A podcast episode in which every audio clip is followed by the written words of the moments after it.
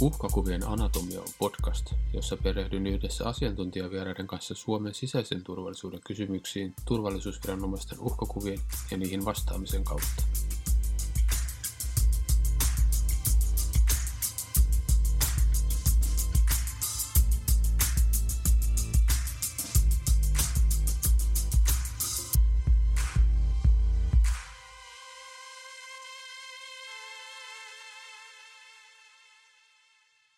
Demokraattisten järjestelmien reunoilla aina ollut erilaisia ryhmiä ja henkilöitä, jotka pyrkivät vaikuttamaan yhteiskuntaa ulkoparlamentaarisin keinoin. Joskus tällaisten ryhmien toiminta aiheuttaa aitoja uhkia valtion sisäiselle turvallisuudelle. Toisaalta turvallisuusviranomaiset valvoissaan ja toteuttaessaan pakkokeinoja näitä ryhmiä kohtaan kapenevat monesti samalla muutkin yhteiskunnalliset vaikutusmahdollisuudet ja yksilövapaudet joutuvat väistämään yleisen turvallisuuden tieltä. Tässä jaksossa aiheena on poliittiset ääriliikkeet ja niiden valvonta. Minkälaisia ääriliikkeitä Suomessa on historian saatossa ollut ja miten turvallisuusviranomaiset ovat niitä valvoneet tai äärimmäisessä tapauksessa estäneet niiden toiminnan. Tervetuloa mukaan. Tässä jaksossa aiheesta keskustelmassa on kaksi tutkijaa, jotka ovat molemmat käsitelleet suomalaisia poliittisia ääriliikkeitä, mutta hyvin erilaisissa konteksteissa ja hyvin eri aikakausina. Meillä on ensimmäisenä Tiina Lintunen, joka on tutkinut sisällissodan ja sotaajan välistä aikaa ja erityisesti punaisia ja valkoisia naisia sekä valtiovallan suorittamaa valvontaa ja pakkotoimia. Tervetuloa. Kiitoksia. Toisena keskustelijoilla on Niko Hatakka, joka on tutkinut populismia, nykyistä mediailmastoa, perussuomalaisia ja oikeistoradikalismia yleisenä kansainvälisenä ilmiönä. Tervetuloa. Kiitos. Meillä on tosiaan aiheena poliittiset ääriliikkeet ja me käytetään tässä jaksossa tämmöisenä kehikkona oikeastaan puolueita ja poliittista järjestelmää. Eli näiden poliittisten ääriliikkeiden vaikuttamisen keinona voi olla akitointia, kansalaista ottelemattomuutta tai suoranaista väkivaltaa tai sillä uhkailua. Mutta eroa kuitenkin suoranaiseen terrorismiin, jota me käsitellään sitten tämän podcastin myöhemmissä jaksoissa ja myös katsotaan myöhemmin, että mikä erottaa terrorismin tämmöisestä poliittisesta ääriliikennettä. Yksi tämmöinen mielenkiintoinen kysymys näiden poliittisten ääriliikkeiden kohdalla on niiden suhteet puolueisiin. Mutta ennen kuin mennään varsinaisesti tarkastellaan tätä radikalismin yhteyttä puolueisiin, niin katsotaan nopeasti tämmöistä terminologiaa. Eli Niko, mä haluaisin kysyä sinulta, että mitkä järjestöt lasketaan ääriliikke- ääriliikkeiksi ja minkälaisia asteeroja näissä on olemassa? Ja oikeastaan millä, millä jaottelu tämmöinen, tai millä perusteella tämmöinen jaottelu tehdään? No käsittääkseni oikeastaan ei ole mitään sellaista selvää kaikkina aikoina ja kaikissa konteksteissa toimivaa määritelmää poliittiselle radikalismille tai ääriliikkeelle.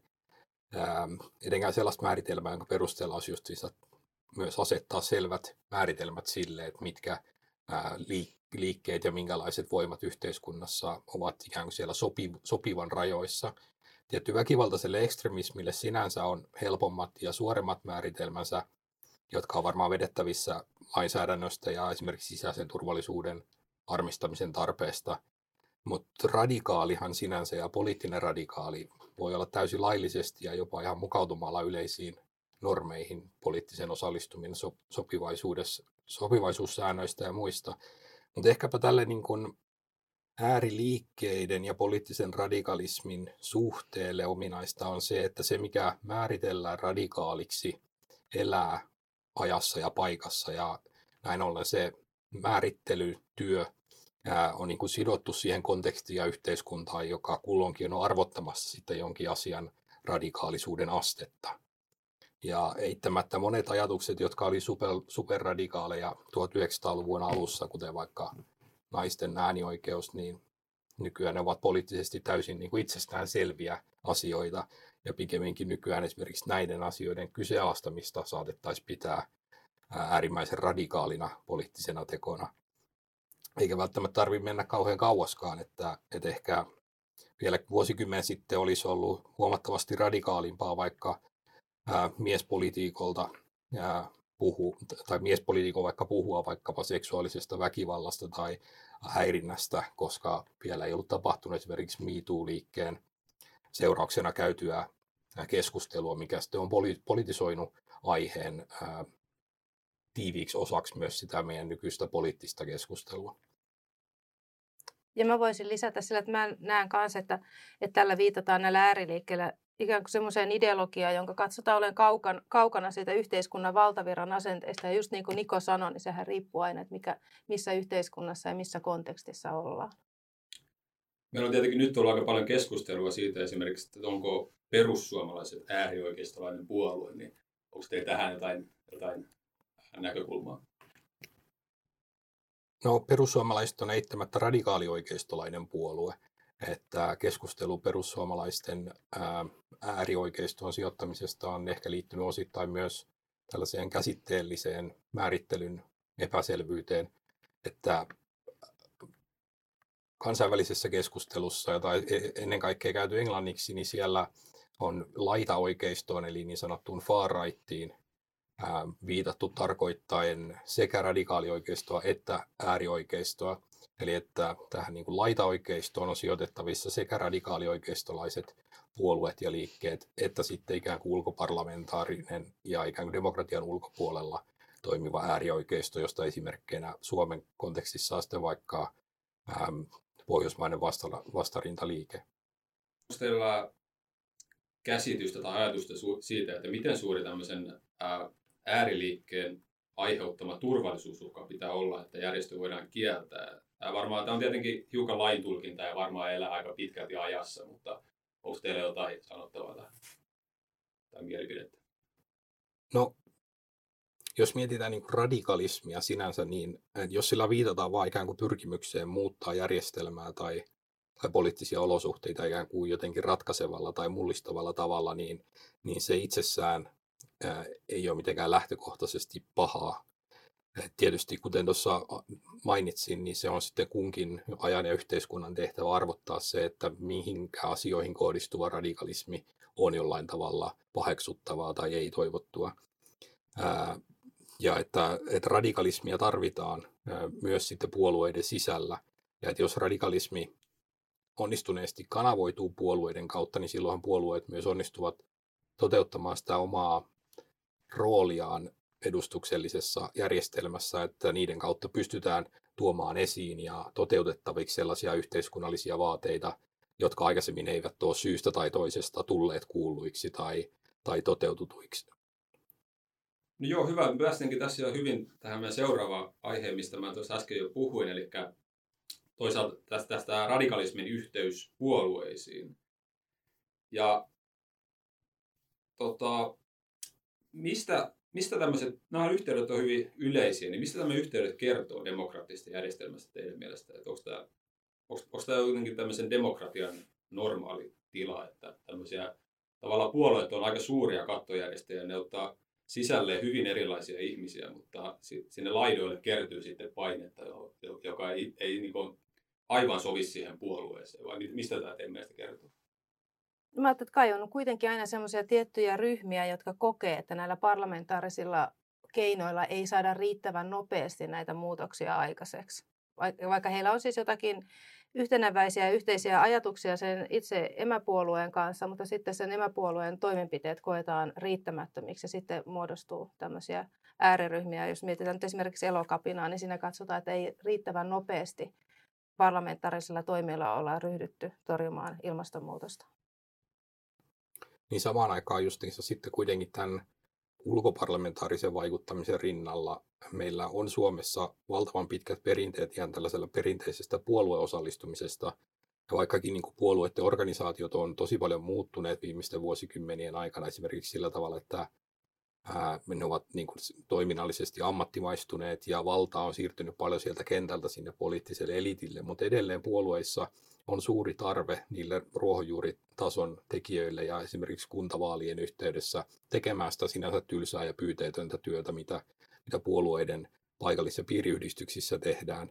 Ja tämä on sitten tarkoittaa sitä, että, että myös kohtalaisen radikaaleillakin yksilöillä on kyllä sija puolueissa, jos he vaan kokevat, että jokin puolue on riittävän samaistuttava heille ja että he kokevat, että tämä edustuksellinen järjestelmä ja puolueiden kautta tapahtuva osallistuminen on sellainen, mikä heitä motivoi. Ja sitten eri kysymys toisaalta on, myös sitten se, että, että minkälaiset puolueet ovat niin kuin alttiimpia sitten houkuttelemaan radikaalia yksilöitä ja, ja ajatuksia ja miten sitten puolueiden ää, ikään kuin sisäiset rakenteet alkaa vaikka siitä, miten se organisaatio on rakennettu ja minkälaiset säännöt puolueessa on ja minkälaisia toimintakulttuureja siellä noudatetaan, niin se sitten vaikuttaa pitkälti siihen, että miten tietyt puolueet ikään kuin mahdollistaa sitten näitä radikaalien yksilöiden ja ajatusten etenemistä ja institutionalisoitumista ikään kuin osaksi sitä puolueen virallista julkikuvaa.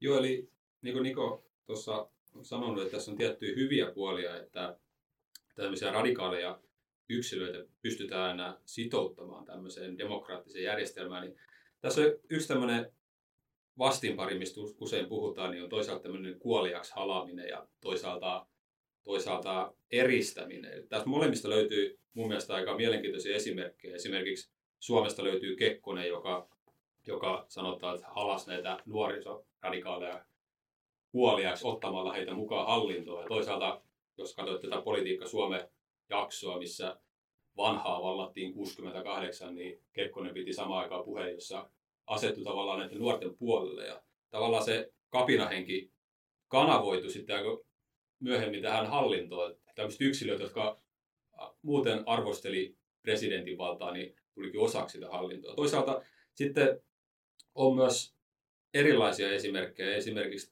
vaikka tämä halla valinta perussuomalaisten puheenjohtajaksi, niin ainakin tämä, jotka joutui tässä tappiolle, niin todennut, sitä, todennut, että se oli jonkinlainen tämmöinen radikaalien tuella tehty vallankaappaus suorastaan, mutta ää, mitä, miten, ja toisaalta sitten Donald Trumpin valinta, jos mietitään kansainvälisiä esimerkkejä, niin silloin kun Trump valittiin presidentiksi, niin ainakin Suomessa paljon puhuttiin, että kyllä se hallinto hillitsee sen toimia, mutta oikeastaan Trump on pystynyt tekemäänkin hyvin paljon semmoista niin kuin omaa politiikkaa. Se on toki vaadittu siihen, että se on saanut oma puolue sinne jossain määrin taakseen.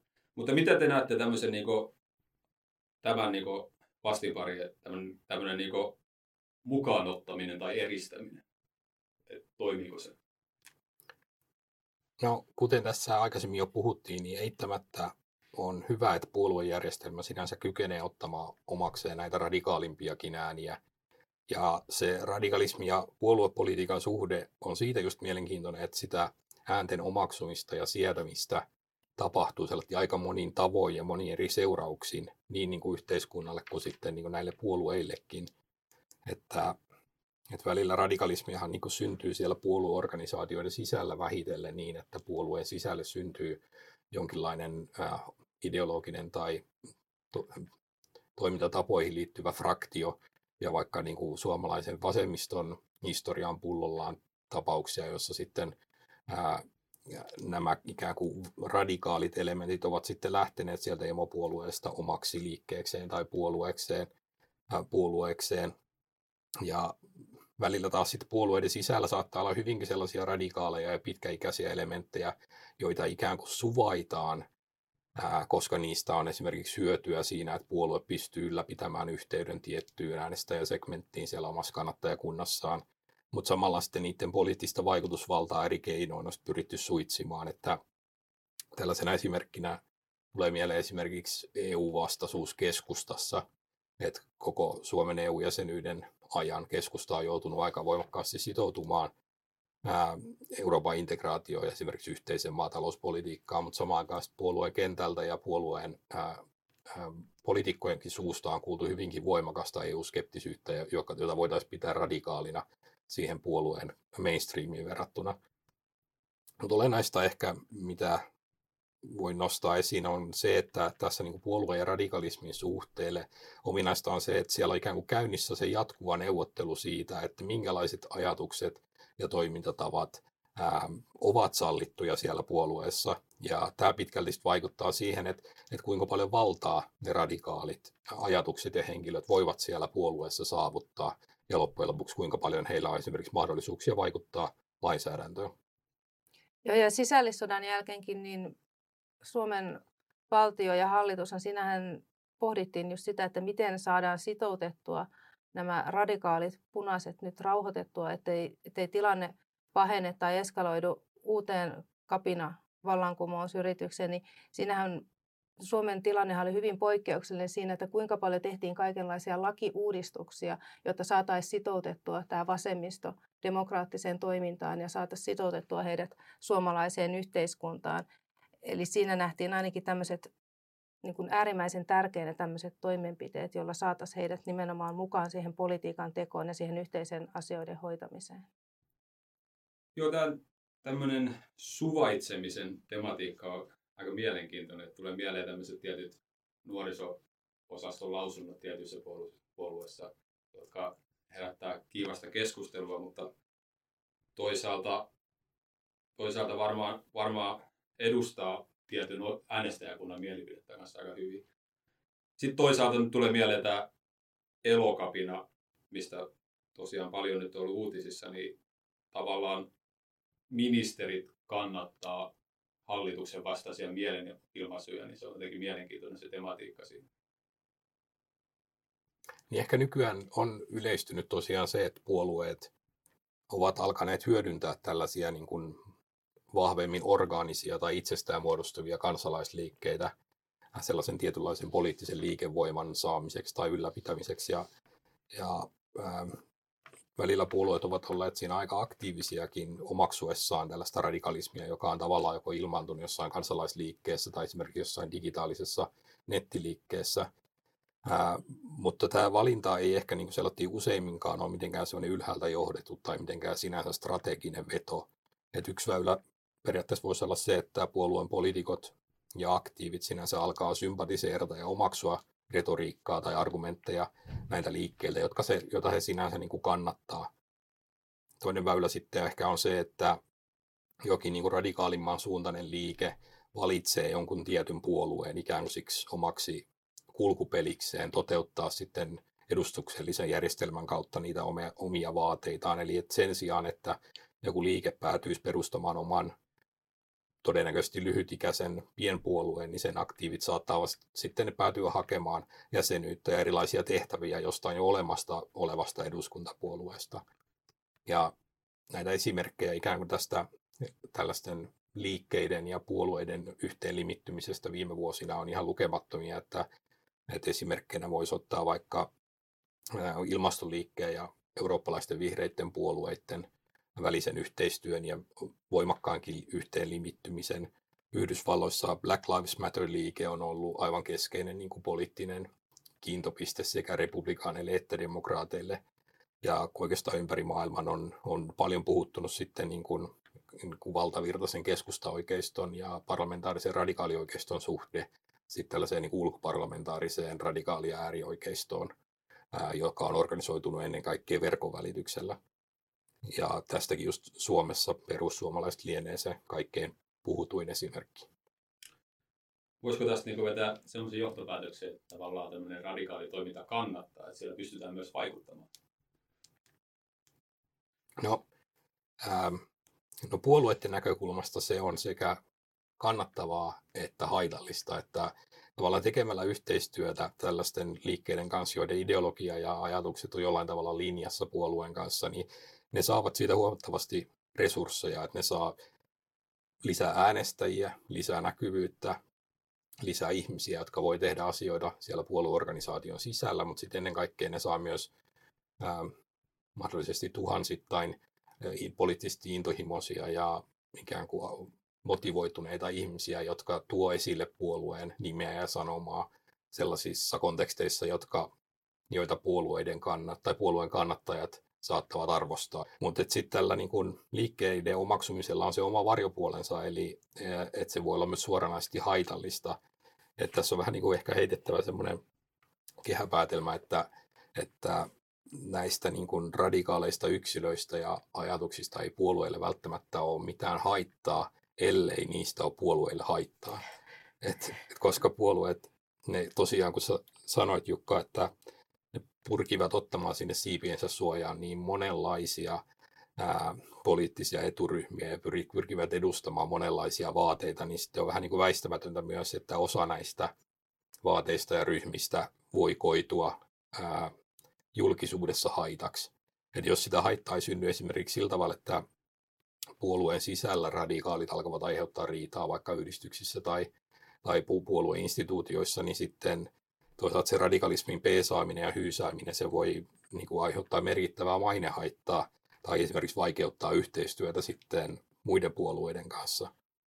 Ja suomalaisessa lähihistoriassa varmaan perussuomalaisten ää, tipuminen hallituksesta vuonna ää, kahden, kahden hallitusvuoden jälkeen on varmaan suorin esimerkki tästä, että yhdessä yöstä, yhdessä yössä puolueesta tulikin epämieluisa hallituskumppani, eli että et puolueelle pahimmassa tapauksessa tämä radikalisoituminen voi johtaa siihen, että sen sijaan, että niiden mahdollisuudet edistää niille suotuisia poliittisia projekteja paranisivat, niin voikin käydä niin, että ne eivät pysty edes toteuttamaan niitä tavoitteita, jotka on niitä vähimmän, vähemmän radikaaleja. Joo, tämä oli varmaan aika hyvä, hyvä tiivistys ja lopetus tälle puolueiden ja radikalismin yh- yhteistyölle. Meillä on tosiaan tässä podcastissa kaksi tutkijaa keskustelemassa, keskustelemassa poliittisesta radikalismista, Tiina Lintunen ja Niko Hatakka. Ja mä taisin unohtaa esitellä itseni tässä alussa, niin olen tosiaan Jukka Pesu, joka juontaa tätä podcastia. Suomessa tämmöiset yleisimmät, historian saatossa yleisimmät ja tutuimmat radikaaliliikkeet on kuitenkin ollut tässä poliittisen spektrumin oikeassa ja vasemmassa laidassa. Ja seuraavaksi keskustellaan pitkän aikavälin vasemmiston ja oikeiston uhasta sisäiselle turvallisuudelle. Ja voitaisiin lähteä ihan täällä, täältä sisällissodasta, sisällissodasta liikkeelle. Ja Tiina on tietenkin tätä tutkinut hyvin tarkasti. Ja voisin ehkä kysyä tämmöisen, että missä määrin tämä sisällissota ja sen tulkinnat ovat, ovat määrittäneet yhteiskunnallisia jakolinjoja Suomessa myös sisällissodan jälkeen. Eli kun puhutaan, tai Suomessa on sellainen tarina kansallista eheytymisestä, mutta kuitenkin ne, ne praktiot jäi sinne elämään ja oikeastaan mun käsittääkseni nämä molemmat puolet vähän niin tarkkaili toisiaan. Niin miten, miten pitkä on tämmöinen sisällissodan varju? Mä sanoin, että kyllähän ne jakolinjat säily, säily hyvin pitkään. Et, et heti siinä sisällissodan jälkeen niin tämä punainen puolihan oli hyvin katkera, katkera toki siitä tappiostaan, mutta ennen kaikkea myös siitä, että miten heitä kohdeltiin sen sodan jälkeen. Eli varsinkin nämä vankileirikokemukset oli semmoinen, mikä säilyi siellä punaisten muistoissa ja retoriikassa hyvin pitkään tämmöisenä suurena katkeruuden aiheena. Ja se, että he koki täysin olevansa eriarvoisia kansalaisia pitkään sen sisällissodan jälkeen. Ja kyllähän on tietysti semmoisia muutamia näyttöjä siitä, että miten heitä myös kohdeltiinkin sitten eri tavalla. Että esimerkiksi nämä punaiset ja valkoiset lesket on tämmöinen hyvä esimerkki siitä, että mitä, mitä heille tapahtui sisällissodan jälkeen. Eli valkoisille leskille myönnettiin välittömästi sodan jälkeen kunnon eläkkeet, mutta punalesket, he joutuivat hakemaan köyhäinavustusta kunnalta ja se oli niin kuin hyvin, hyvin paljon pienempi tämä korvaus, mitä he saivat, ja sitten siitä seurasi lieveilmiönä se, että he menetti äänioikeutensa. Eli katsottiin, että he on yhteiskunnan, yhteis, yhteiskunnan ö, vastuulla siinä kohtaa, joten he eivät saa sitten olla enää poliittisesti aktiivisia eikä osallistua, osallistua kunnallisvaaleihin eikä sitten eduskuntavaaleihin äänikelpoisina tai ehdokkaina. Ja, ja toinen, missä tämä näkyy tämä epäluulo näiden eri eri luokkien punaisten ja valkoisten välillä on tämä, miten suhtauduttiin näihin punaisiin äiteihin. Heitähän oli jo tässä valkoisten propagandassa sota-aikana tehokkaasti syytetty siitä, että miten he oli kasvattanut kelvottomia lapsia, jotka, jotka oli sitten ryhtynyt punakartin sotilaiksi. Ja tämä sama retoriikka tavallaan ilmeni siinä, miten, miten sitten hyvin pian sodan jälkeen sosiaalihallitus teki tämmöisen hankkeen, jossa otettiin näitä punaisia puoliorpoja lapsia kasvatettavaksi Pohjanmaalle. Ja siinä oli tämmöinen kaksisuuntainen tai kaksitahoinen tarkoitus. Eli toki, toki oli tarkoituksena se, että nämä lapset pääsisivät parempiin oloihin siellä Pohjanmaalla vauraissa maalaistaloissa, niin heillä oli, he saivat hyvää ruokaa ja, ja ilmakin oli terveellisempää kuin kaupungeissa, eli olot oli huomattavasti paremmat, mutta siinä oli myös tämmöinen poliittinen tarkoitus, eli oli tarkoitus kasvattaa heitä sitten valkoisten periaatteiden mukaisesti. Ja tämä oli semmoinen, mitä, mihin nämä punaiset ja sosiaalidemokraatit suhtautuivat hyvin kriittisesti. Eli he katsoivat, että, että nyt valtiovallalla on tämmöinen käsitys, että nämä punaiset ei ole tarpeeksi hyviä kasvattamaan itse omia lapsia, että he on kelvottomia äitejä. Tämä oli semmoinen, mikä, mikä herätti, se herätti eduskunnassa keskustelua ja myös ylipäätänsä niin kuin sosiaalidemokraatit lehdissä kirjoitti, että tähän, tähän ei pitäisi näiden äitien suostua. Mutta taloudellisista syistähän monet äidit sitten siihen, siihen lähti mukaan ja antoi lapsensa sinne kasvatiksi näihin valkoisiin koteihin. Ja yhtä lailla, jos siis punaiset oli katkeria, niin toki myös valkoiset yhtä lailla. Että he oli katkeria siitä, että punaiset oli noussut tähän kapinaan ja he oli hyvin epäluuloisia. Ja yksi tämän epäluulon seuraus oli se, että etsivä keskuspoliisi, josta myöhemmin käytettiin nimitystä valtiollinen poliisi, niin sehän perustettiin jo 1919. Ja ideahan siinä oli lähinnä juuri uuden kapinan, kapinan torjuminen. Eli se etsivä keskuspoliisi suuntasi katsensa nimenomaan sinne vasemmalle ja alkoi tarkkailemaan sieltä mahdollisia radikaaleja, ettei tule uutta, uutta kansannousua sieltä. Sä oot tutkinut myös tätä sota-aikaa ja sen, sen lainsäädäntöä tai sen aiheuttamaa lainsäädäntöä, erityisesti tasavallan suojelulakia. Tämä mahdollisti ilmeisesti turvasäilöön ottamisen ilman syytettä ja oliko se niin, että alkuun tätä, tätä tai alkuun tämä luotiin punaisia varten, mutta sitä käytettiin sitten valkoista tätä porvallista oikeista radikalismia vastaan? Ää, siis itse asiassa se ensimmäinen tasavallan suojelulaki oli siis laadittu jo 1930. Aivan. Ja se oli niiden kommunistilakien yhteydessä laadittu. Ja sen nojalla presidentti saattoi sitten torjua uhkia asetuksella, jolla, jolla sitten tarvittaessa saatettiin rajoittaa kansalaisten perusoikeuksia. Ja tätä itse asiassa, niin kuin sä sanoitkin, niin sitä sovellettiin sitten vuonna 1932 Mäntsälän kapinan yhteydessä. Ja, eli sitten se käytännössä, että se oli tehty niin kuin kommunistilakien yhteydessä vasemmistoa vastaan, mutta sitten tosiaan Mäntsälän kapinan jälkeen sitä itse asiassa sitten sovellettiin, sovellettiin sinne radikaali oikeiston puolelle. Eli ja, saan tässä vaiheessa tota niin, keskeyttää, niin eli myös tämmöistä äh, tarkkailua, tai siis tietenkin tässä maailmansodien välillä tämä oikeistoradikalismi nousi ja fasismi nousi, niin tässä kohtaa tarkkailu siirtyi myös sinne oikeaan laitaan, ei, ei pelkästään vasemmistoon. Joo, Lapuan liikkeen myötä niin alettiin sitten tarkkailla myös sitä oikeaa laitaa. Ja sitten tosiaan sitten kun tapahtui tämä Mäntsälän kapina, niin sehän oli sitten tämmöinen selkeä, selkeä toimenpide, johon, johon puututtiin ja sitten otettiin näitä lakeja myös käyttöön siinä kohtaa. Ja tämä, tämä ensimmäinen tasavallan suojelulaki niin oli voimassa vuoteen 1935. 1935 asti. Mutta sitten tämä, mistä sä puhuit, tämä toinen tasavallan suojelulaki, niin, niin tämä tosiaan astui voimaan lokakuussa 1939. Eli siinä selvästi niin kuin Suomessa havaittiin, että, että idän suunnasta on mahdollisesti tulossa, tulossa jotakin vaaraa ja haluttiin varustautua siihen. Ja säädettiin tämä laki, jossa, jossa toi oli mahdollisuus sitten kansalaisoikeuksia rajoittaa, jos nähtiin, nähtiin heidän olevan vaaraksi valtion turvallisuudelle tai Suomen suhteisiin ulkomaille, eli vaarantavan niitä. Ja toi, tämä säädettiin silloin lokakuussa ja sitten välittömästi talvisodan sytyttyä, niin presidentti antoi sen asetuksen, jolla, jolla tämä sitten asetettiin voimaan. Ja, ja mitä se toi mukanaan tämä uusi asetus, niin siinä pystyttiin tai määrättiin, että henkilöitä pystyttiin velvoittamaan muuttamaan pois tietyltä paikkakunnalta tai päinvastoin, että he ei saa lähteä sieltä paikkakunnalta pois, heidän pitää pysyä siellä. Sitten oli mahdollista asettaa heidät val- valtiollisen poliisin valpon tarkkailun alaiseksi ja sitten jos katsottiin, että tämäkään ei riitä, niin sitten on mahdollisuus sulkea heidät turvasäilöön. No, tapahtuiko tämmöistä turvasäilöön sulkemista?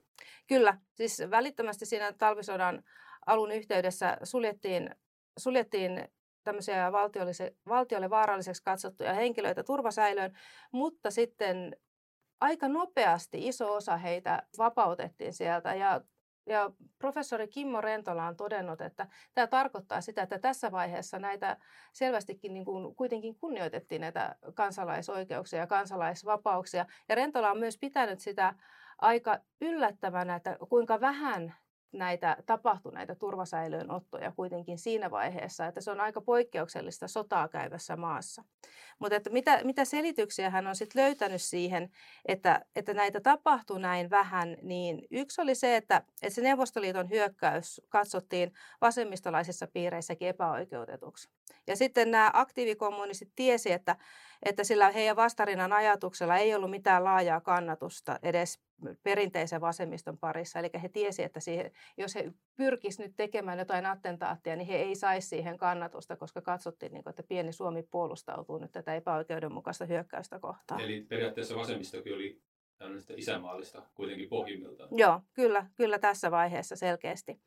Ja, toi, ja sitä ylipäätänsä sitä puolustustaistelua haittaavaa toimintaa oli talvisodan aikana niin kuin todella vähän ja sotilaskarkuruuttakin oli vähän. Mutta tietysti tämä johtuu siitä, että me tiedetään, että talvisotahan ei kestänyt kovin kauan, että se, se, ei ollut, se ei ollut pitkä sota. Ja jatkosodan tullessa, niin sitähän tämä tilanne muuttuukin. Eli siinä jatkosodan edetessä, niin sitä talvisodan kaltaista yksimielisyyttä ei sitten enää saavutetakaan. Ja siinä oli niin syynä esimerkiksi tämä sodan hyökkäyksellinen luonne, ei katsottu enää tämä puolustuksellista sotaa. Ja sitten tämä Saksan rinnalla taisteleminen, niin se nähtiin myös ongelmalliseksi. Ja sitten kolmas, kolmas selitys on sitten se, että, että se sota jatkui tietysti niin pitkään. Niin sitten sinne alkoi tulla jo sotaväsymystä ja hajannusta ja, ja ja vähitellen tosiaan ne viranomaiset alkoi tiukentamaan sitä otettansa ja, ja tosiaan jatkosodan aikana niin siinä otettiin huomattavasti enemmän sit näitä turvasäilöön näitä henkilöitä. Että aika pian sen sodan alkamisen jälkeen oli itse asiassa yli 400 henkilöä otettu turvasäilöön. Ei kuitenkaan tota, niin, mitään kuolemanrangaistuksia tai tämän tyylisiä Ää, ei siinä kohtaa, mutta myöhemmin kyllä esimerkiksi tämä Martta Koskinen on tämmöinen kuuluisa henkilö, mm. joka on tämä viimeinen nainen, joka telotettiin sitten jatkosodan aikana näistä hänen toimistaan. Eli vakoilusta? Tai... Vakoilusta, joo, kyllä. Joo, mielenkiintoista. Jos sit siirrytään sota-ajasta kylmän sodan aikaa, ja tässä kohtaa mun pitää hiukan ehkä vaihtaa mun roolia tästä haastattelijasta asiantuntijaksi, eli mun omat tutkimusintressit on, on kylmässä sodassa ja mä olen tässä, mä olen tutkinut tota suojelupoliisin antavia lausuntoja eri turvallisuusviranomaisille. Ja niitä lausuntoja annettiin siinä vaiheessa, kun rekrytoitiin henkilöitä turvallisuusviranomaisten palvelukseen. Tai sanotaan, että suurin osa lausunnoista annettiin siinä vaiheessa, kun pyrki, ihmiset pyrki poliisikouluun. Tai sitten armeijassa, jos pyrittiin esimerkiksi reserviupseerikouluun tai, tai kadettikouluun.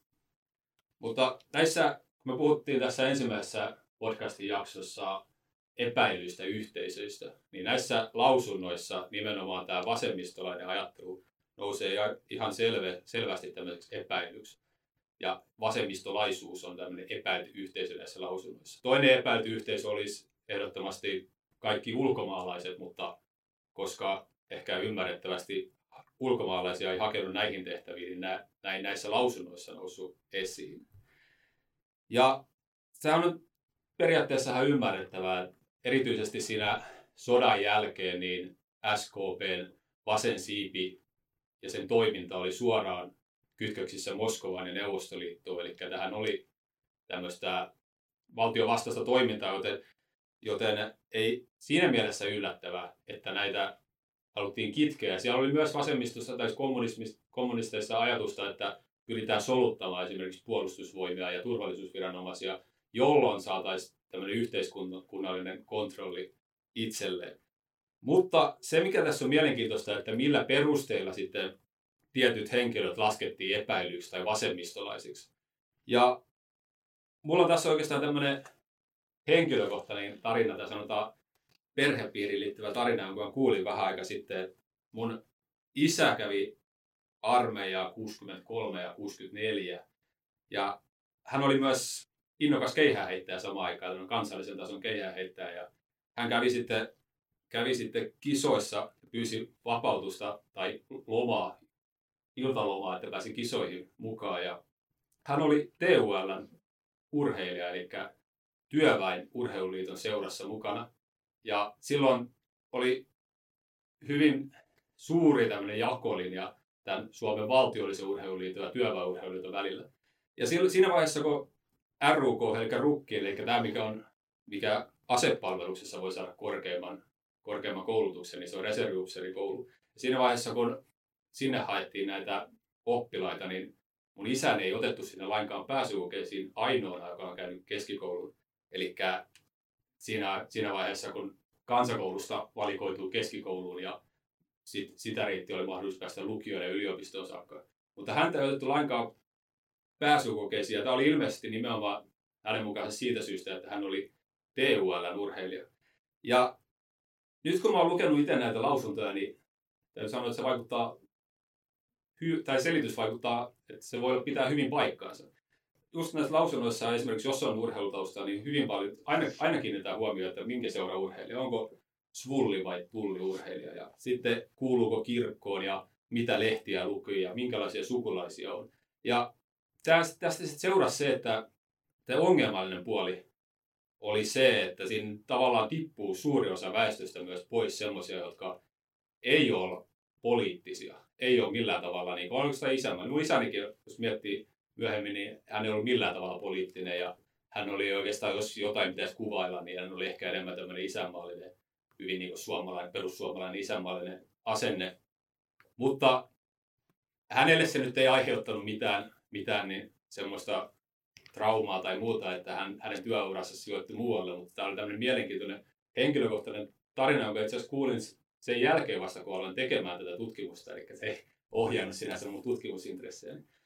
Ja niin, tässä kylmä sodan aika oli toisaalta hyvin pitkä tässä. Eli jos, jos tämä 50-luvun alussa tai 50-luku oli hyvin vielä tämmöistä paranoia aikaa, eli oikeisto ja vasemmisto molemmat valvo toisiaan. Ja täällä näissä jossain raporteissa, mitä mäkin olen lukenut, niin joku partiolaisten suunnistuskilpailu aiheutti sen, että suojeluspoliisi etsivä tuli tarkistamaan tilannetta, koska siellä kuulemma kommunistit harjoittelee sissisotaa. Ja tämän tyylisiä aivan niin kuin, aika absurdeja tilanteita.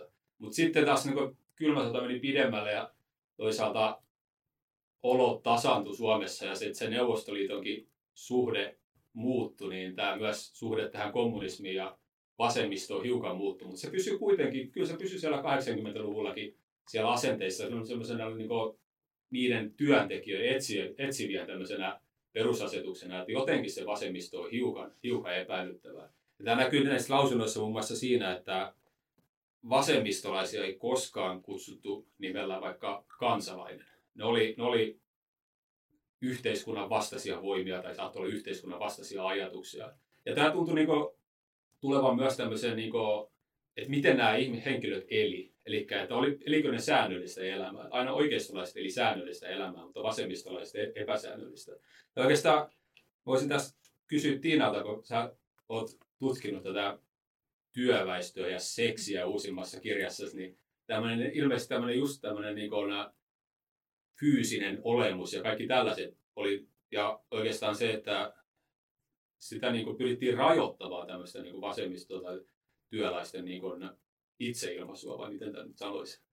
Ja jotenkin mun mielestä toi, mitä sä kuvasit, niin se kuulosti hirveän tutulta. Sä, sä puhut nyt tuossa niin 6-70-luvusta, mutta se, että mun mielestä toi kuulosti hirveän tutulta, että mitä, mitä se oli jo siellä 3-30-luvulla, 2-30-luvulla, että miten sitä nimenomaan sitä vasemmistoa valvottiin. niin mun mielestä on ollut myös äärimmäisen kiinnostavaa lukea niitä Valpoon, siis myöhemmän suojelupoliisin, niin Valpoon raportteja, että, että miten siellä kuvataan nimenomaan näitä punaisia, punaisia ja vasemmistolaisia, että et siellä on ihan selvästikin näkyy, että ne samat linjat, vaikka siinä välissä sitten 40-luvulla on se punainen valpo, mutta nähtävästi sitten taas sen jälkeen palataan siihen, siihen vanhaan tilanteeseen, että missä on, on just tämä valvonta ja se, että, että valpollahan oli hirveän suuri määrittelyvalta silloin, sanotaan vielä niin jatkosodan aikanakin, että Valpo määritteli sitä, että mikä katsotaan kommunistiseksi toiminnaksi esimerkiksi, minkä, minkä minkämoinen, niin kuin sä puhut nyt urheiluseurasta, mutta yhtä lailla just, että, että mitkä yhteydet ja kontaktit riittää siihen, että sut voidaan sen jälkeen luokitella kommunistiksi ja epäluotettavaksi kyllä, henkilöksi. Kyllä, käytiin läpi hyvin tarkkaan. Joo, kyllä. Ja se tosiaan niin kuin sota-aikana nämäkin, joita me ollaan tutkittu Ville Okkosen kanssa, nämä, nämä, tämä kuutosten poliittinen ryhmä, niin heidän myös nimenomaan puolisot ja se lähipiiri oli hyvin suuressa tarkkailussa. Esimerkiksi vaimoja seurattiin heidän, heidän liikkeitänsä todella tarkkaan. Joo, tässä niin ehkä erottuu semmoinen, että jos vasemmistolainen oli ajatus, tai vasemmistolaisiin heijastettiin tämmöistä ajatusmaailmaa, niin toisaalta taas oikeistolaisiin, se oli semmoinen niin peruskansalainen, oli se oikeistolainen. Ja sen verran vakoiluhistoriaa lukeneena, niin yleensä pahimmat, pahimmat ja menestyksekkäimmät tämmöiset kaksoisagentit ja vakoilijat tulee just sieltä, siitä piireistä, mitä ei osata epäillä. Mutta, ja niin, no kyllä esimerkiksi puolustusvoimista on löytynyt tämmöisiä henkilöitä, jotka on antanut neuvostoliitolle tietoa, joka on pystynyt tekemään, tekemään sitä työtä jonkun aika menestyksekkäästi aika kauankin, mutta ilmeisesti suojelupoliisia ei, ei koskaan onnistuttu soluttamaan, tai Kimmo Rentola ainakin näin sanonut. Eli jos varjopuolena se, että menetettiin aika paljon hyviä työntekijöitä, niin tavallaan ovet pidettiin myös, myös siltä osilta tukossa.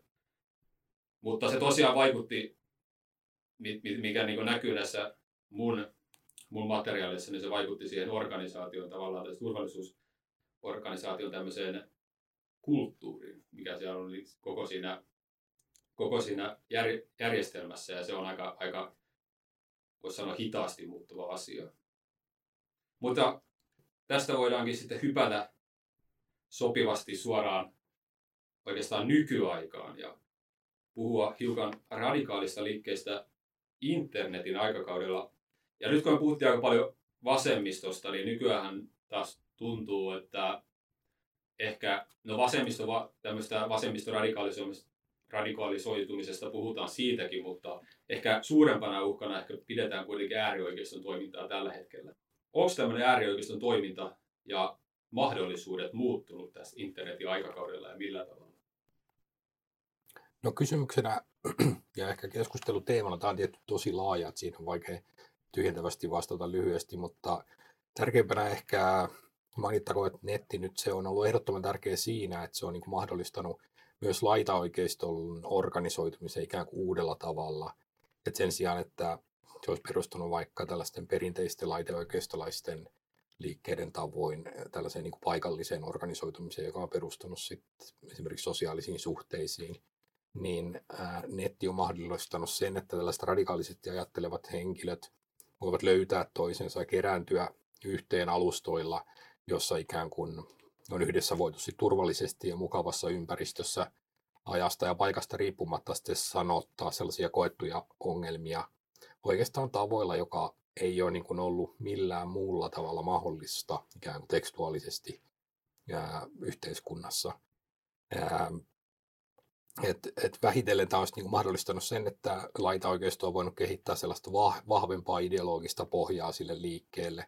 Ja vähitellen se on, niin kuin, kuten aikaisemmin puhuttiin liikkeiden ja puolueiden suhteista, niin se on mahdollistanut sitten sen, että puolueet ja muut yhteiskunnan ää, toimijat ja merkkihenkilöt ovat voineet sitten omaksua näiden liikkeiden toimintatapoja. Ja tämä on sitten niin kuin johtanut pitkälti siihen, että nämä alun perin julkisuudesta pois siivotut puhettavat ja argumentit joita ei niin hyvällä ole katsottu, niin ne ovat voineet sitten valtavirtaistua osaksi sitä niin sinänsä arkipäivästä politiikan kieltä.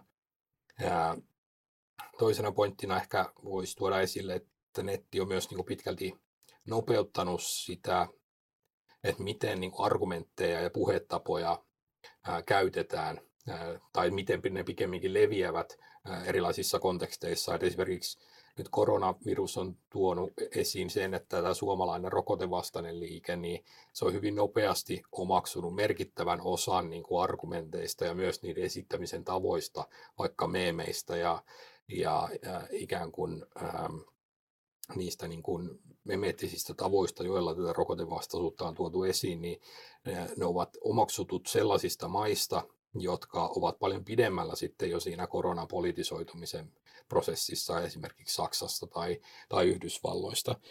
Eli tiivistettynä niin kuin some on ollut ihan niin kuin keskeisessä osassa siinä, että ne ovat tarjonneet alustan erilaisille radikaaleille liikkeille, mutta sitten etenkin tuossa niin Cambridge Analytica-skandaalin ja tämä ikään kuin disinformaatiosta ja vaikkapa valeuutisista käydyn keskustelun myötä, niin sitten nämä alustat itse ovat alkaneet ottaa voimakkaampaa roolia siinä, että minkälaista sisältöä ja poliittista toimintaa ne alustoillaan sallii, ja niiden valvonnan tavat ovat ää, hyvin, hyvin paljon kehittyneet. Menemättä ehkä siihen sen enempää on kuitenkin sanottava, että ne keinot, joilla sosiaalisen median jättiläiset, vaikka, vaikka Facebook on valvonut liian radikaaleiksi arvioimiaan sisältöjä, niin ne on ollut vähintäänkin hyvin äkkinäisiä ja aika heikosti suunniteltuja. Ja toinen kysymys liittyy sitten siihen, että minkä, missä määrin nämä, nämä eri keinot, vaikkapa ä, alustan poisottaminen tietyltä liikkeeltä kokonaan tai yksittäisiltä toimijoilta, jotka rikkovat näitä, näitä sääntöjä, sensurointi tai jotkut väliaikaiset bännit, että missä määrin ne oikeasti vaikuttaa näiden radikaalien liikkeiden ikään kuin yhteiskunnalliseen toimintakykyyn.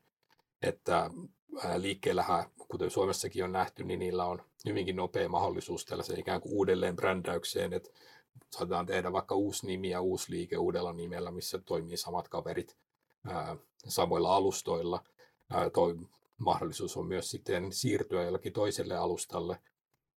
Ja loppujen lopuksi me tiedämme vielä aika vähän niin kuin tällaisen ää, näiden keinojen vaikuttavuudesta näihin liikkeisiin. Ja vaikka nämä sisällönhallinnan ikään kuin vaikutukset, ne on välillä aika sellaisia arvaamattomia, joskus aika epäreilujakin, ja voi johtaa esimerkiksi siihen, että joidenkin ää, poliittisesti täysin legitiimien yhdistysten ää, toimintakyky internetissä käytännössä niin kuin, ää, halvaantuu useiksi viikoiksi ää, niin se vaikutus tällaisella niin kuin D-platformilla ainakin on, että se ikään kuin vie tällaista radikalismia kauemmas sieltä ikään kuin mediakuluttamisen valtavirrasta, mikä on niin kuin eittämättä hyvä asia siitä mielessä, että siitä tulee poliittisesti vähemmän houkuttelevaa esimerkiksi puolueille lähteä ratsastamaan sillä. Mm, joo. Tota, kun me tästä jaksosta puhuttiin ennen, ennen tätä nauhoitusta, niin sä totesit jotenkin niin, että nykyään kaikki valvoo verkossa toisiaan tavallaan, että viranomaiset, poliittiset vastustajat ja lehdistö valvoo toisiaan. Ja sitten tämä on niinku, tämä niinku somekohun logiikka ehkä, että joku nostaa yksittäisen lausunnon esiin, vai miten, miten, tämä, miten sä näet tämä, miten tämä toimii? No aiemmin me puhuttiin just siitä, että, että miten puolueiden ja sitten niissä vaikuttavien radikaalien sitä suhdetta pitää yllä ikään kuin se jatkuva neuvottelu siitä, että mikä on ok siellä puolueen sisällä ja mikä ei. Ja tällainen niin kuin poliittinen keskustelu puolueiden suunnasta, että se on pitkälti sellaista, mikä ei varsinaisesti kiinnosta esimerkiksi turvallisuusviranomaisia, paitsi ehkä jossain niin kuin äärimmäisessä tilanteessa, jossa on jonkinlainen huoli vaikka yleisestä turvallisuudesta tai jostain salaisen tiedon leviämisestä tai tällaisesta. Että kun tuossa aikaisemmin niin kuin puhuttiin, että, että tällaisen hegemonisen valkoisessa Suomessa punaisuuden kyttääminen, se oli niin kuin äärimmäisen läpileikkaavaa, jos sunkin sukulainen joutui urheiluseuransa kanssa jäämään pois rukista, niin nyt taas sitten 20, 2000-luvulla, kun ikään kuin liberaalidemokratian arvot ovat sementoituneet ikään kuin vallitsevaksi sellaiseksi niin kuin arvopohjaksi, niin sitten esimerkiksi äärioikeisto, joka uhkaa sitten vaikkapa yhdenvertaisuutta, niin niitä pidetään äärimmäisen uhkaavina liikkeenä. Eli myös se, just ihan se valvonta ja sitten myös sen pohjalta tehtävät toimet itsessään, niin ne ovat aina niin kuin ikään kuin polisoituneet siitä ajasta ja hengestä, jolloin niitä ää, on suoritettu. Ää, sitten ehkä tässä taustalla on myös sellainen niin kuin laajempi keskustelu just siitä, että missä määrin erityisesti nyt 2010-luvulla ja 2020-luvulla niin kun esimerkiksi kaupallisen median tavat ää, tuottaa journalismia tai esimerkiksi sosiaalisen median arkkitehtuurit, että missä määrin ne sitten ruokkivat radikalismia ja tekevät siitä, radi, siitä radikalismista ikään kuin yhteiskunnallisesti relevanttia ja poliittisesti vetovoimasta. Ja kuten sanoin, niin so, somella on ollut keskeinen rooli, että la, vaikka laitaoikeistoretoriikka on tullut ikään kuin arkipäiväiseksi, mutta sitten kuitenkaan niin sitä vastuuta en sysäisi täysin sosiaaliselle medialle, että Tuossa mä aloitan pian Helsingin yliopistossa sellaisessa hankkeessa, jos me tutkitaan niin sosiaalisen median alustojen valtaa ja tilivelvollisuutta. Ja siinä on tehnyt haastatteluja, jossa on poliitikkojen kanssa ja ollaan pohdittu sosiaalisen median yhteiskunnallista valtaa. Ja niissä niin kuin mielenkiintoisella tavalla tätä puhetta siitä, että sosiaalinen media aiheuttaa tällaisia yhteiskunnallisen, yhteiskunnallisten radikaalien liikkeen, liikkeiden ilmaantumista ja niiden ää, tavallaan ujuttautumista osaksi puolueita, niin aika usein ää, näissä keskusteluissa poliitikot painottavat, että syy on nimenomaan teknologinen ja syy on ää, nimenomaan sosiaalisen median alustojen vaikka pikemminkin ehkä sitä vastuuta tulisi kuuluttaa kaikilta yhteiskunnan toimijoilta, myös niiltä puoluetoimijoilta, jotka sallivat radikalisoitumista siellä puolueidensa sisällä. Että sen sijaan, että syyttävä sormi kohdistettaisiin pelkästään teknologiayhtiöihin, niin pikemminkin ää, sormia tulisi olla useita, jotta voimme katsoa myös tavallaan itse peiliin ää, niin tutkijoina, kansalaisina kuin sitten journalisteina, kun me käsittelemme näitä aiheita julkisuudessa. Kyllä, peiliin katsomisen paikka. Tota, tässä me puhuttiin paljon tästä, tässä niin historiasääntössä, että tämmöistä niin valvontaa on ollut, eri puolilta valvontaa paljon. Ja, niin kuin, yksi, yksi puoli, mikä, mikä nyt ei noussut vielä esiin, oli tämmöinen puoluelehtien aika, jossa niin kuin, jokaisella puolueella on oma lehti, ja Tiinakin on varmaan lukenut niitä paljon, niin siellä hyvin paljon puututtiin vastustajan tekemiseen ja valvottiin, että mitä ne tekee. Niin oikeastaan, onko tämä ajattelin sitä muutosta, että mikä tässä oikeastaan on muuttunut. toki välissä taisi olla tämmöinen yhtenäiskulttuuriaika, että oli enemmän tämmöinen TV tämmöisenä platformina, millä niin TV-väittely, mikä jotenkin ei ollut niin politisoitu. Vai päästä kohta kertomaan, että olenko oikeassa tässä, mutta sitten ajattelin, että mikä tässä on oikeastaan muuttunut. Onko se oikeastaan se suuri muutos, se nopeus, eli että nykyään pitää reagoida todella nopeasti semmoiseen tiettyihin haastoihin jossain somessa, koska kun aikaisemmin siinä saattoi mennä päiviä ja jos päiviä kestää tietty väittely, niin se kuolee pois pikkuhiljaa, mutta nyt on kysymys lähinnä tunneista. Mikä, mikä tässä on, miten sä näkisit, että mikä tässä on oikeastaan se suurin muutos? No itse pidän ehkä nopeutta tärkeämpänä sitä, että se mitä, mitä tapahtuu liikkeiden sisällä ja niiden välillä, ää, niin se on julkista ja näkyvää. Mm. Eli että periaatteessa aikaisemmin esimerkiksi liikkeiden tai puolueiden sisäiset kiistat tai erimielisyydet vaikka linjan vetämisestä, ne ovat olleet sellaisia, että ne on tehty joko suljettujen seinien sisällä kokouksissa tai sitten puolueen lehden sivuilla tai muissa tällaisissa fyysisissä poliittisissa yhteyksissä.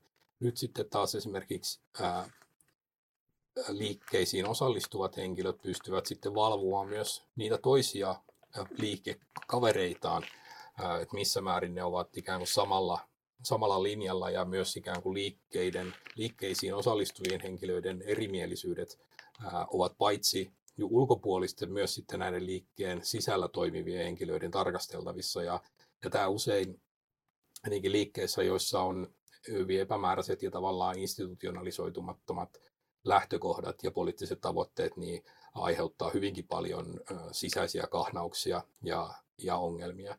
Ja merkittävänä tekijänä justiinsa se päivitysten ja viestinnän julkisuus ja, ja näkyvyys ää, aiheuttaa justiinsa puolueille ongelmia esimerkiksi siitä, että nämä sisäiset ongelmat eivät pysy talon sisällä, vaan, vaan niitä, niistä sitten keskustellaan laajasti julkisuudessa. Eli nykyään kaikki on julkista.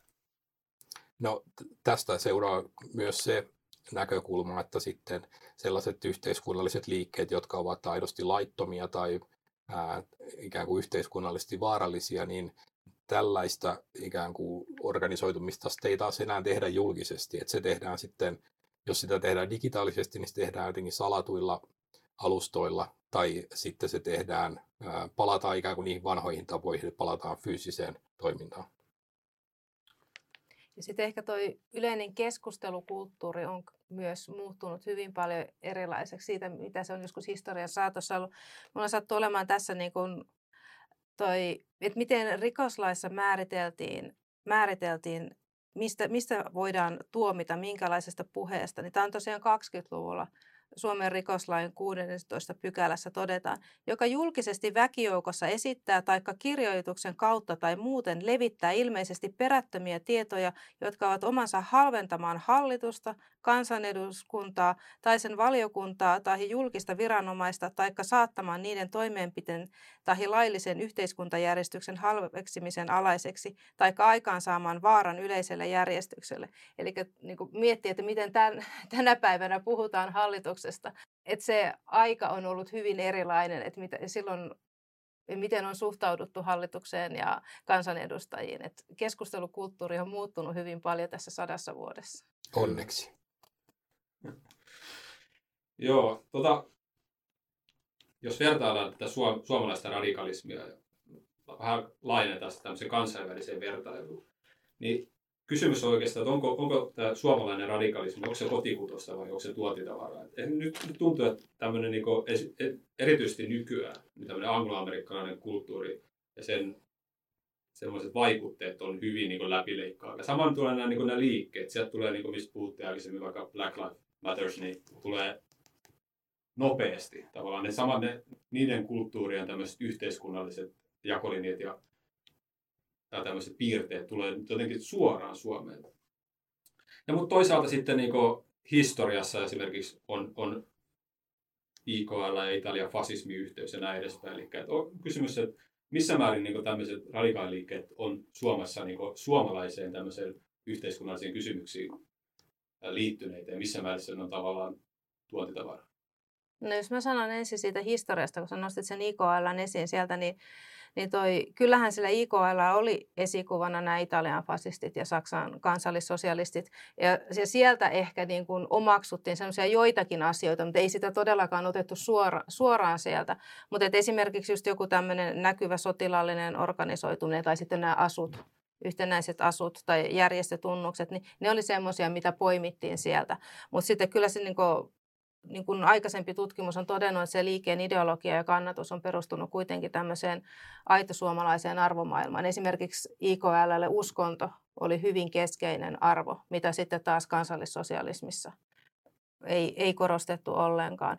Mutta se on niin mielenkiintoista, että miten niitä vaikutteita tuli. Esimerkiksi se Italian Helsingin lähetystö pyrki jakamaan näille IKL-laisille sieltä italialaista propagandaa oli niin vaikuttamassa siihen, että sieltä tulisi Suomeen näitä vaikutteita. Mutta Niko tietää näistä myöhemmistä ajoista sitten.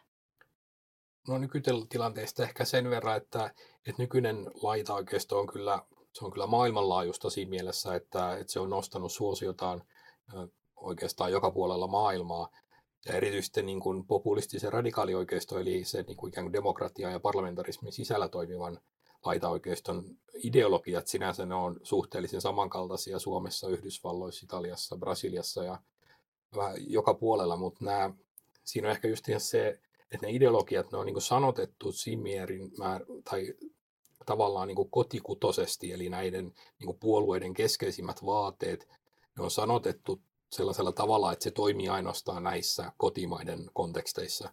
Ja lisäksi, koska sellaisesta niin kuin kansainvälisestä niin formaalista yhteistyöstä puolueiden tai liikkeiden välillä, niin siihen, siitä ei ole niin hirveästi hyötyä näille puolueille suhteessa siihen, että kuinka paljon resursseja se vaatisi, niin sitten se yhteistyö tällaisella formaalilla tasolla on ollut aika sellaista pinnallista ää, ja sellaista laajamittaista yhteistyötä ei ole käytännössä tapahtunut. Ja sitten mitä niin ulkoparlamentaarisen äärioikeistoon tulee, niin se on vähän sama juttu, että että se yhteistyö pikemminkin on ollut liikkeiden välistä solidaarisuuden osoittamista. Mutta sitten mitä tulee sitten just näihin symboleihin, mitä tapahtui jo 30-luvullakin, niin ää, et kyllä esimerkiksi just Suomessa nimenomaan ulkoparlamentaarinen äärioikeisto, niin erityisesti siellä on omaksuttu todella vahvasti amerikkalaisen nettivälitteisen äärioikeistolaisen liikehdinnän keskeisiä tunnuksia ja, ja myös argumentteja, että, että kuten Jukka sanoit, niin just se nopeus, jolla ikään kuin puhe, puhetapoja ja argumentteja voidaan levittää myös maiden välillä, niin on nopeita. Mutta näissäkin justiinsa niin korostuu sitten jo maiden olemassa olevia, oleva kulttuurinen läheisyys ja muut tällaiset, että Suomessa kyllä omaksutaan nopeammin amerikkalaisen äärioikeistolaisen keskustelun ää, teemoja, ja kun taas esimerkiksi meitä ruotsalaisen äärioikeiston samat jutut, niillä on kestänyt hiukan pidemmän aikaa tulla Suomeen. Ja salaliittoteoriat tuntuu leviävän tällä hetkellä kanssa aika, aika nopeasti ja tulevan nimenomaan sieltä Amerikasta. Liittyykö tämä onko näillä yhteys tähän äärioikeistoon? No, joo, sitä on paljon tutkittu niin kuin äärioikeiston ja salaliittoteoreettisen ajattelun äh, suhdetta. Ja niissä on paljon niin kuin samankaltaisuuksia.